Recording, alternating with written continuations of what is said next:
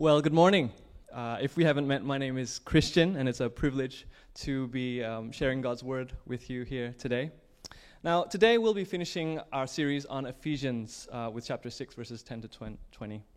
Now, if you're new here today or have just joined us, welcome. Now, today you're actually in luck, because although this is the last part of Ephesians, it's actually a summary of the whole letter. So we'll be touching on a lot of key themes in Ephesians. You're kind of getting a condensed version of the book.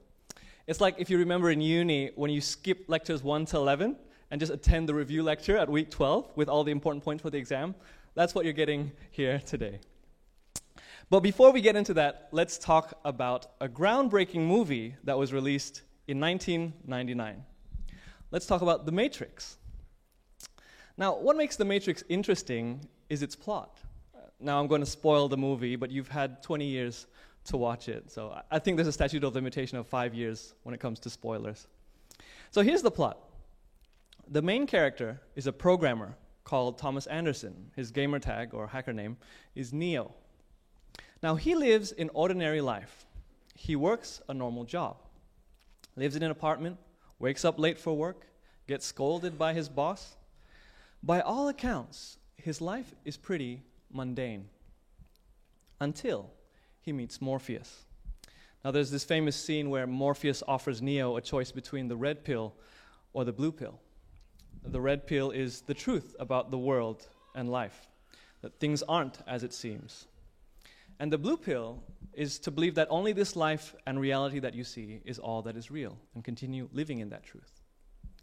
Now, after taking the red pill, Neo is shown the truth. He comes out of his sleeping pod, gets disconnected from the matrix, and it turns out he's not living in a time of peace. He's living in a time of war, one between machines and humans. And the rest of the movie is about fighting that war. Now, why am I talking about the Matrix today? Well, throughout the book of Ephesians, we've been given wonderful truths and practical instructions. We've been taught how, through the death and resurrection of Jesus, we've been saved by God's grace through faith, and how it's a gift of God, not by our own works. And we were taught how this reconciles us to God and reconciles us to each other. Then we're given practical instructions on how to live it out by putting on the new self that imitates God. And in the last few weeks, we were talking about how to walk in love by loving our spouses, submitting to one another, how to honor our parents and bring up our children in God, how to obey our bosses and show no partiality to those we lead or manage. Now, when we think about these things, we may think Paul is just giving us a list of things to believe and do to be a good person. And if you're not a Christian and you're listening to this, you may think these are just common sense morals, aren't they? These are just morals and ideals about how to live a good and peaceful life in mundane suburban life in Melbourne. That's all it is, isn't it? Well, in our passage today, Paul is going to wake us up from that illusion. He's giving us the red pill. You see, friends, Paul hasn't been writing this letter to prepare us for a peaceful, mundane life. Paul has been preparing us for war. Because the reality is, we're living through one right now. Some of us just don't realize it. Now, for this sermon, we'll talk about three aspects of our warfare who we're fighting, how we're fighting, and how we advance. So let's pray before we pop the red pill. Let's pray. Father in heaven, thank you, God, for your word to us today. Father, we appreciate that um, the topic of war is particularly sensitive today, given what's happening in Ukraine. Lord, we pray for peace in that region and restoration for the families that have been um, affected um, and broken through that. Lord, help us see through this passage that our warfare is not as the world fight. We fight by ushering peace between God and man and ushering peace between humanity and each other. And help us see that today. In the name of the Lord Jesus Christ, we pray. Amen. Okay, let's begin. Ephesians 6, verses 10 to 12. Finally, be strong in the Lord and in the strength of his might. Put on the whole armor of God, that you may be able to stand against the schemes of the devil. For we do not wrestle against flesh and blood but against the rulers, against the authorities, against the cosmic powers over this present darkness, against the spiritual forces of evil in the heavenly places. So Paul begins here with a finally, meaning this is his last instruction before he closes the letter. And he uses this passage to elevate the urgency of everything he's written before. So we've been on the ground here considering how to have loving relationships with our family, friends, and work colleagues. We've been thinking about how to imitate God and put on the new self. But now, he lifts up our eyes to show us what's at stake. We're in the middle of cosmic warfare. And he tells us to put on the armor of God so that we may be able to stand against the schemes of the devil. Now, my second point will address the armor of God. But first, he tells us why we need to put it on it's to stand against the schemes of the devil. And he clarifies it emphatically. We do not wrestle against flesh and blood, but against spiritual forces of evil. Now, before we get into who our enemy is, I want to make two things clear. First, this war against Satan, it's not one where there's like two equally powerful forces and we actually don't know who's going to win in the end. Uh, in Ephesians chapter 1 verses 20 21, Paul actually already says that through the resurrection of Jesus, he has been made to reign over all powers and dominion in heaven and on earth. So Jesus has already won. He reigns supreme even over evil and the devil. Now, the question is if Paul talks about Jesus winning over all powers at the start of Ephesians, why then is Paul talking about fighting against the devil at the end of Ephesians? Is he being inconsistent here? Well, it's because although Jesus has already won through the cross and resurrection, the full victory of Christ won't be fully realized until he returns. Now, what's that like? Um, in World War II, there are actually two days that we can talk about when it comes to the victory uh, of the Allies over Europe. It's uh, D Day and it's VE Day. So, D Day is the day where the Allies successfully invaded German territory. Uh, if you watched uh, Saving Private Ryan, it was that beginning scene in Normandy. Now, that day was the decisive turn of the war. See, the Nazis' days were numbered from that day forward. They were still there, and they still fought back, but they were going to lose already. Now, VE Day is the day called Victory in Europe. It's the day victory in Europe was declared. And that's when the Nazis unconditionally surrendered and the war was officially over. So, what we have in Christ through the cross and resurrection is D Day. Christ has dealt the decisive blow against Satan and his enemies. It's a matter of time before they lose. But they're still around. So, what Paul is calling us to in this passage is to continue the battle, knowing that full victory is definitely ahead. Now, the second thing I wanted to clarify is that in our battle with the devil, we're not fighting for our souls or salvation. If you are in Christ, your soul and salvation is secure no matter what. John 10, verse 28 to 29 says, Jesus says, Nobody can snatch any of his people from his hand. So this battle is not for your souls. You are secure in Christ. What then is this fight about? Well, this fight is about being effective in pushing back the powers of darkness that still exists in the world in the form of sin, oppression, and abuse. We see it all the time in the news. It's about liberating those who are still captive to the devil and his lies. Ephesians 2, verses 1 to 2. Those who follow the prince of the air, like we formerly did. So the war may have been decisively won in Christ, but we have the privilege and honor of realizing that victory in the places that we live and work and spreading that victory to the people that we love. Okay, now that we've clarified that, let's go to the text. First, Paul tells us who we are fighting and who we are not fighting. Verse 12 We do not wrestle against flesh and blood, but against cosmic powers of darkness and spiritual forces of evil. By flesh and blood, Paul basically means our enemy is not other humans, it's not other people. Our enemy is Satan and his forces.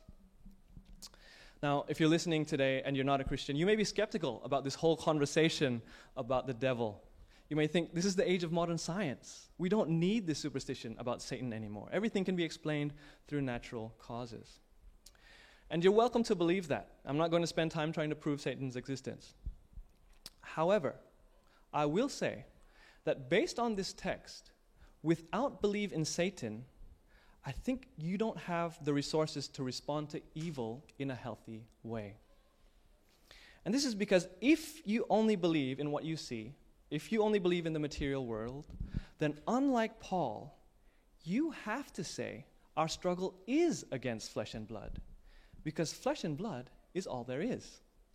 Our enemy has to be other humans who oppose us. So, ironically, by not believing in demons, we demonize each other. But as Christians, we have the resources to resist this impulse by seeing the devil as the enemy and not others. But we all have the tendency to treat other people as enemies, don't we? And this is exactly what Satan wants. Divide and conquer, that has been an ancient tactic used to win wars for centuries. It basically involves creating divisions among people to prevent alliances and weaken their power. It involves fostering distrust and enmity between potential allies. Now, by doing that, it's easier to overpower smaller groups now that they're not united. And Julius Caesar actually used this tactic to conquer Gaul, which is modern day France, in the Gallic Wars.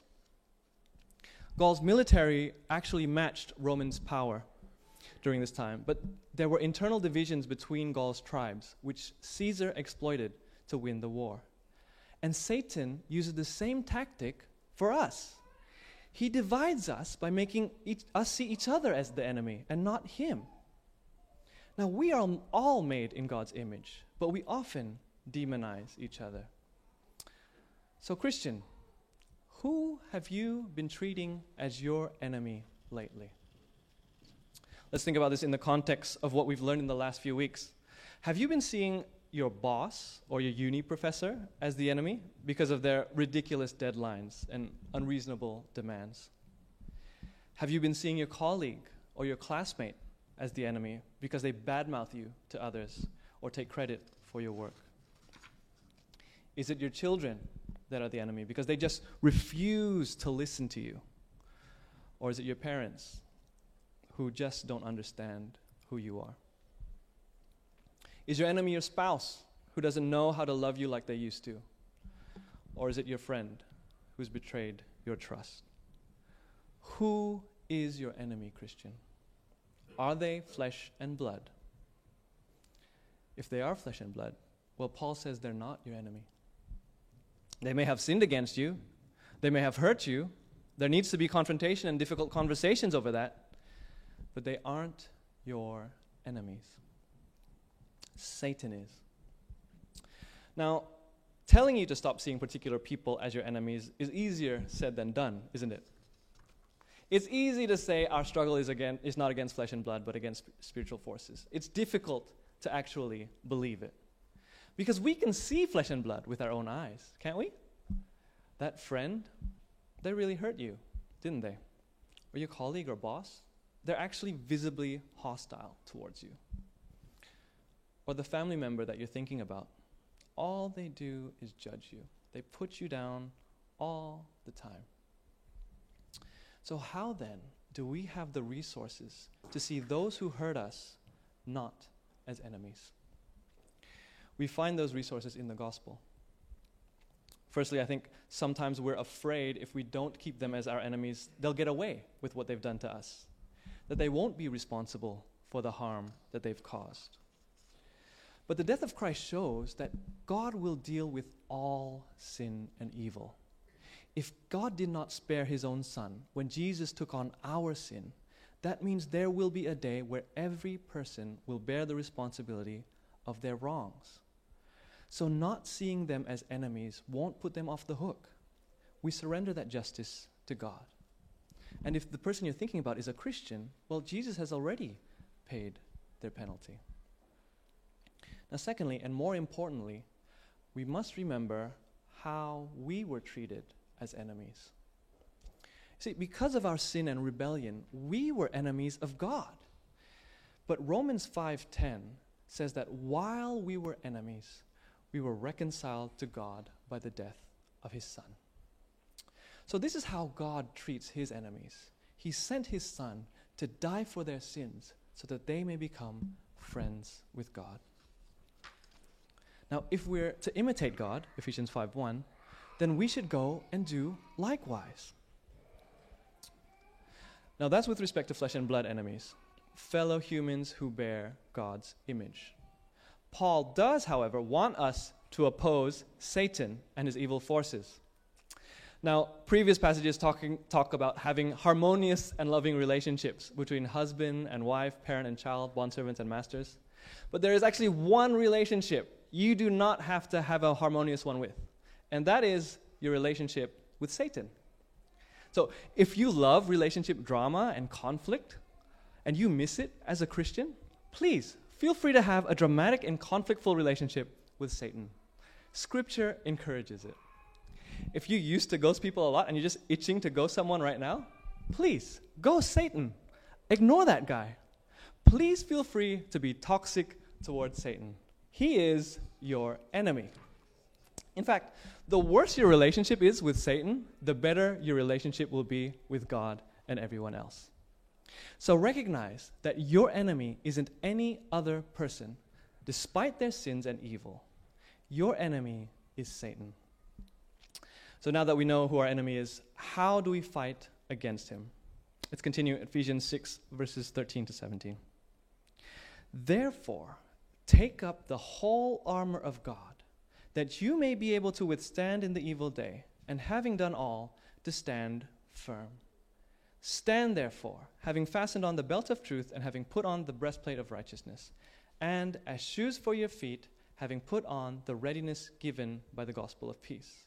In all circumstances, take up the shield of faith, with which you can extinguish all the flaming darts of the evil one, and take the helmet of salvation and the sword of the Spirit, which is the Word of God. Now, there's two important ideas that Paul grounds this passage in the armor of God and standing firm. Now, in verse 13, we are to put on the armor of God for the purpose of standing firm. So, the armor is to help us stand firm. But what does it mean to stand firm. There's a military phrase called holding the line. That's basically when the frontline soldiers, soldiers brace to withstand an attack without moving from their positions. If you've watched uh, war movies, it's, it's that scene where one force charges the other defending force, and the defending force basically braces for that charge. Now, holding the line is important because if the front line breaks, the other troop behind them are in jeopardy. So, frontline warriors are to stand firm. And he wants us to be the same. No matter how the devil attacks us, which will be in numerous ways, Paul wants us to be unmoved, to remain firm in Christ, in the gospel, so we can repel the enemy's attack. Now, if that's the case, how do we stand firm? Well, it's by putting on the armor of God. Verses 14 to 17 details the different armor pieces truth, righteousness, gospel of peace, faith, etc. And all of these things that Paul talks about actually have been discussed earlier in the book of Ephesians. So, this is actually a summary of all the important themes that Paul has talked about throughout this letter. Now, since you've likely heard a sermon, or at least a chunk of a sermon, on each of these themes, I'm not going to go through the ground level practicalities of each. We have our sermons on Spotify and YouTube. You can go back and listen to the relevant parts in Ephesians. However, I will talk about how this armor repels the enemy or how we fight. Now, the armor, can, the armor pieces can be put under three headings. Paul is basically telling us that we fight by one, believing the gospel, two, living the gospel, and three, declaring the gospel. Now, believing the gospel. Verse 14 Paul's first piece of armor is the belt of truth. Now, it's the first piece of armor because this whole war started with a lie. If we go all the way back to the beginning of our Bibles, re- remember this war started when Satan deceived Adam and Eve and they fell into sin. And this established the pattern of how sin and evil spreads. First comes the lie, then the sin, and then the shame. So sin starts by believing a lie. Satan's first war tactic wasn't a battle formation. Satan's first war tactic was propaganda.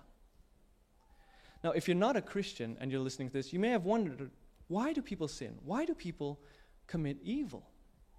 Now, here's our take on it there is a lie that you believe in about God or about yourself that tempts you towards evil.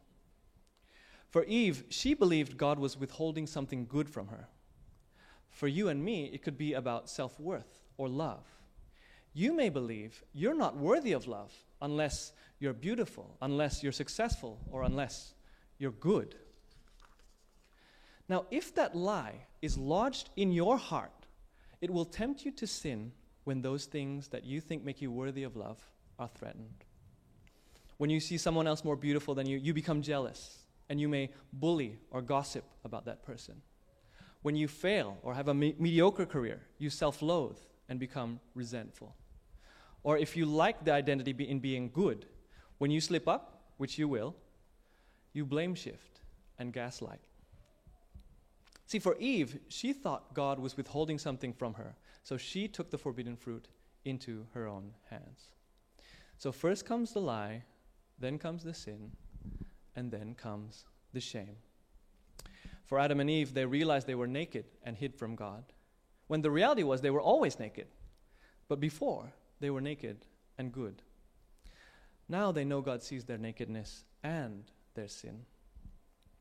So after you sin, you feel naked too.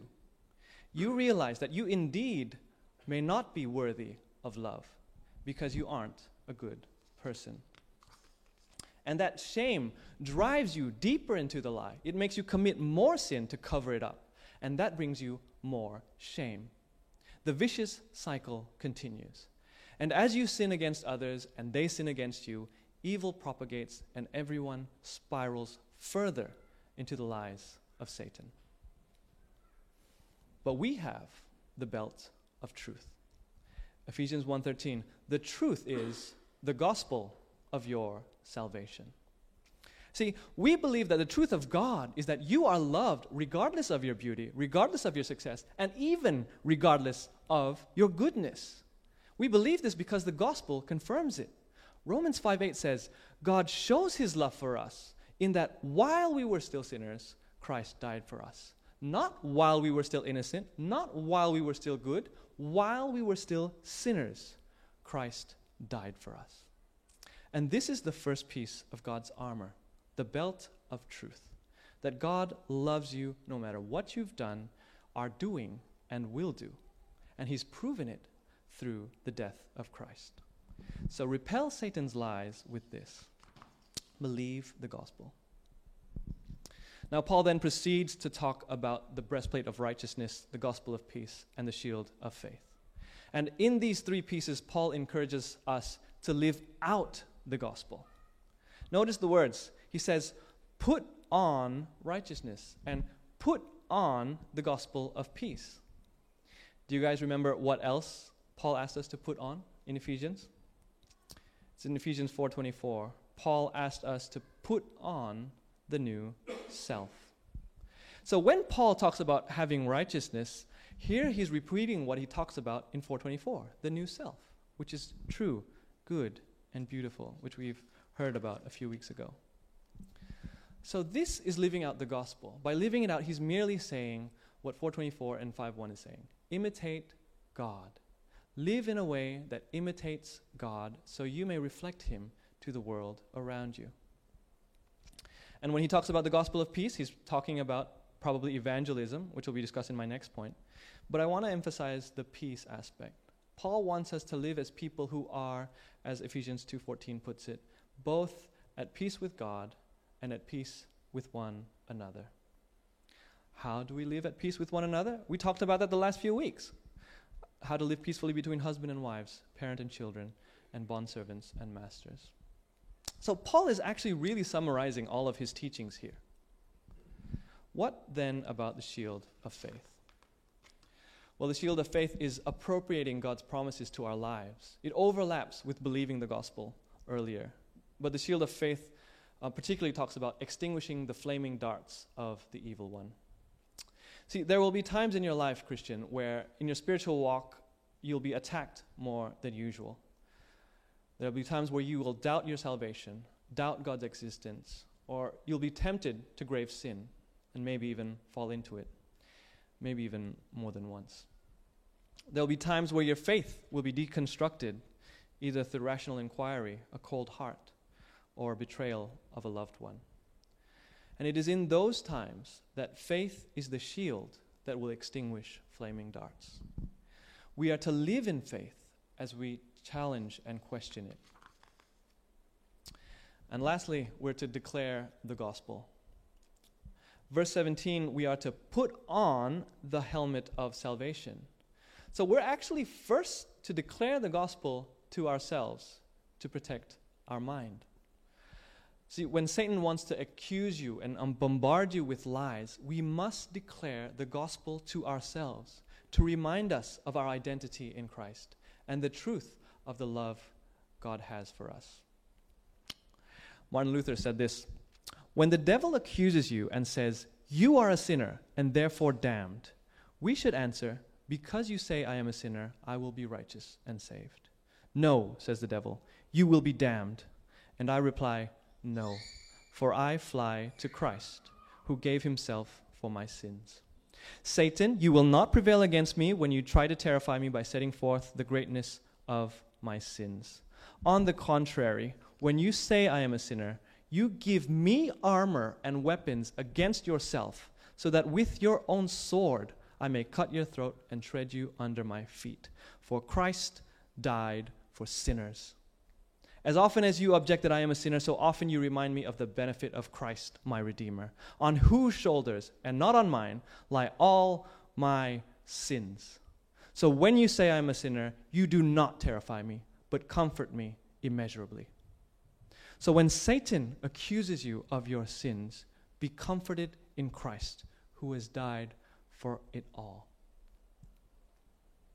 Now, we're also to declare the gospel to others.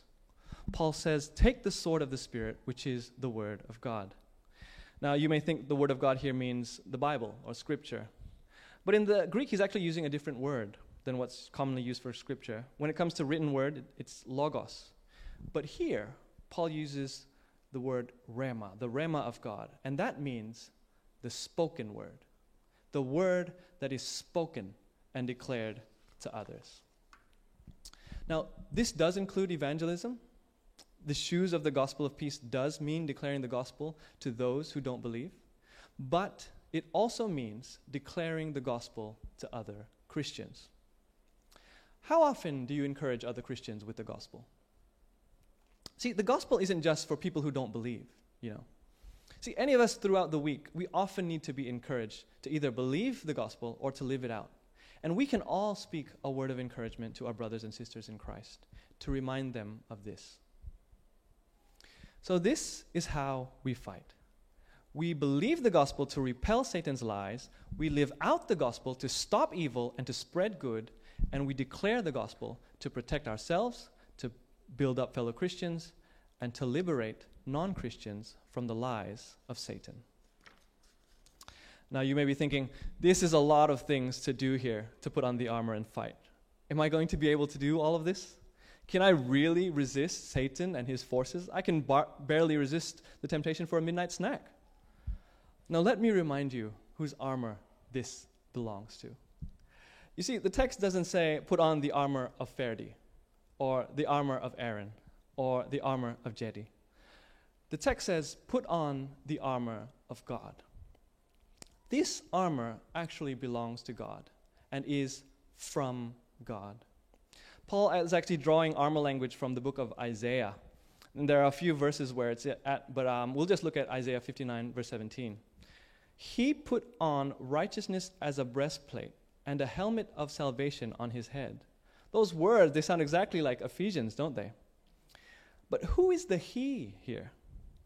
Well, you can read it in your own time, but this chapter is actually talking about God putting on armor as he delivers his people from exile. So God put on his armor to save his people from exile. But later in Isaiah, the Messiah also puts on his armor to save God's people. So God puts on his armor, liberates Israel from exile. Jesus puts on this armor and liberates his people from sin. So, do you know what happens next? He gives the armor to us. So, all of this gear that we have, all of this armor, we have it in Christ as we believe in Him and live out our lives for Him. And it's with this armor that we are to go and tell the gospel to all the nations so that they may receive the victory that has been won in Christ. Let's continue Ephesians 6, verses 18 to 20. Praying at all times in the Spirit, with all prayer and supplication. To that end, keep alert with all perseverance, making supplication for all the saints, and also for me, that words may be given to me in opening my mouth to broadly proclaim the mystery of the gospel, for which I am an ambassador in chains, that I may declare it boldly as I ought to speak. Now, since we've been talking about armor and standing firm, you may have gotten the impression that as Christians, our general posture is defensive. We're kind of trying to protect ourselves from Satan's attacks as he bombards God's kingdom. Now, that's not true at all, actually. See, remember, through his death and resurrection, Jesus has already won. And in Matthew 16 18, Jesus says that on the, the confession that he is Messiah, he will build his church, and the gates of hell shall not prevail against it. The gates of hell. Notice the word gates. You see, Christians, Satan is not at our door, we're at his. Christians, we're not defending God's kingdom. God can do that. We're actually attacking Satan's. If Satan is attacking us with fiery arrows, it's because we're at his gates. Don't you remember the movies? The archers, they're in the fort, in the castle, shooting arrows because their castle is being attacked. That's where we're at in this war. Now, how then do we advance? It's through prayer. If you've watched a lot of war movies, you're probably already familiar with the many different roles in an army platoon. There's the medic, the rifleman, the sniper, Sometimes they're flamethrowers, those are pretty cool. But do you know who I think is the most powerful person in a platoon? It's actually the communications guy. It's that guy that carries the big radio. See, in a few movies, the objective was actually to get that radio guy to a place where they can pinpoint a building or a stronghold. And once they find that stronghold, communicate the coordinates to the base so that either heavy artillery or the Air Force comes to bomb the place. So it's interesting, isn't it? Where the other units use their own weapons and skills to push back the enemy, the comms person calls on the greater power of another to utterly destroy the enemy. And that's what prayer does. This is why in verse 18, Paul calls us to pray at all times in the Spirit, with all prayer and supplication. Go all out. Pray for everything you need in Christ to withstand Satan's attacks and to push Satan back. Keep alert. Be aware of the many things that you can pray for. There's a situation in Ukraine, the floods in Queensland and New South Wales. There are many things you can pray for to push darkness back. We're not limited by space when it comes with prayer. Make supplication for all saints. Pray for your mates in Christ. Give them more ammo. Pray for the areas where their armor is weak. Verse 19 Pray for boldness to preach the gospel and boldness for others to preach the gospel. Verse 20, Paul ends with saying, He's an ambassador in chains. Now it's interesting that after a sustained paragraph on spiritual warfare, he closes as an ambassador. You see, to Satan and his forces, we may be enemies, but to people and to those who don't know Christ, we are ambassadors. And that's actually how we plunder Satan's kingdom by being ambassadors to people and liberating them from the lies that they've believed. We compel them through the gospel to follow Christ as he reigns victorious over Satan. So that's Ephesians 6 10 to 20. We're at war, at war with Satan, but we've been given both the armor and the power from God to fight and advance as we plunder his kingdom. I hope you've seen that we don't fight the war with darkness using violent weapons of destruction. We're not called to be demon slayers or exorcists. We fight evil with good. We fight as our commander Christ fought. Jesus, who, when tempted, he declared God's word, who, when cursed, he blessed, and when betrayed, he forgave. Jesus, who, when the world put him to death, he offered eternal life to those who repent and believe. And it was in his death that he won victory, because through his death, he disarmed Satan. Satan has no weapon against you, Christian. For in Christ, your sins have been atoned. In Christ, your shame has been covered with the righteousness of Christ. And even if Satan were to tempt you with death, in Christ you will rise again. In Christ, we fight a disarmed foe with the full armor of God. The gates of hell will not prevail against us. So let's charge the gates now. Let's pray.